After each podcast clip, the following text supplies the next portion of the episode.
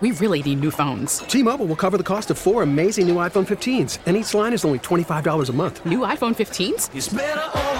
Only at T Mobile get four iPhone 15s on us and four lines for 25 bucks per line per month with eligible trade in when you switch.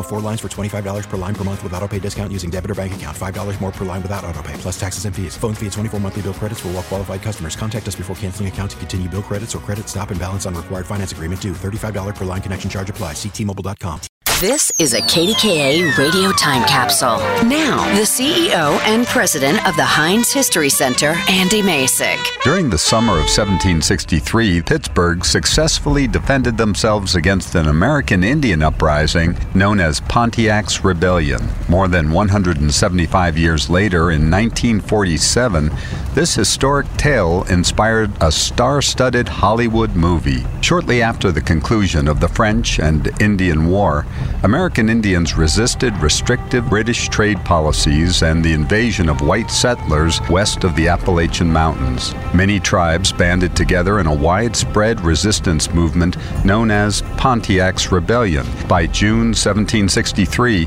the uprising reached the forks of the Ohio. Panicked settlers retreated behind the walls of Fort Pitt. After two months of sporadic attacks, the Allied Indian warriors moved 25 miles east of Pittsburgh to intercept a British column moving toward Fort Pitt.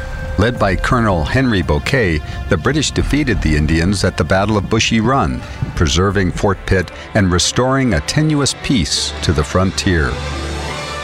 In 1947, Cecil B. DeMille brought the story of the Siege of Pittsburgh to the silver screen. DeMille, known for blockbusters such as Cleopatra and The Ten Commandments, featuring an ensemble cast at the peak of their careers, the stars included Gary Cooper, Paulette Goddard, Boris Karloff, and Howard Da Silva.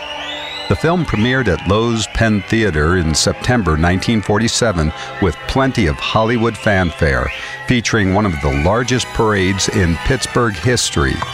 Governor James Duff, Mayor David Lawrence, and director Cecil B. DeMille led the procession of covered wagons through the streets of downtown. Lawrence Welk's band played for the red carpet party at the William Penn Hotel, where he introduced his famous bubble machine. Today, visitors can learn the true story of the Siege of Pittsburgh at the Fort Pitt Museum in historic Point State Park.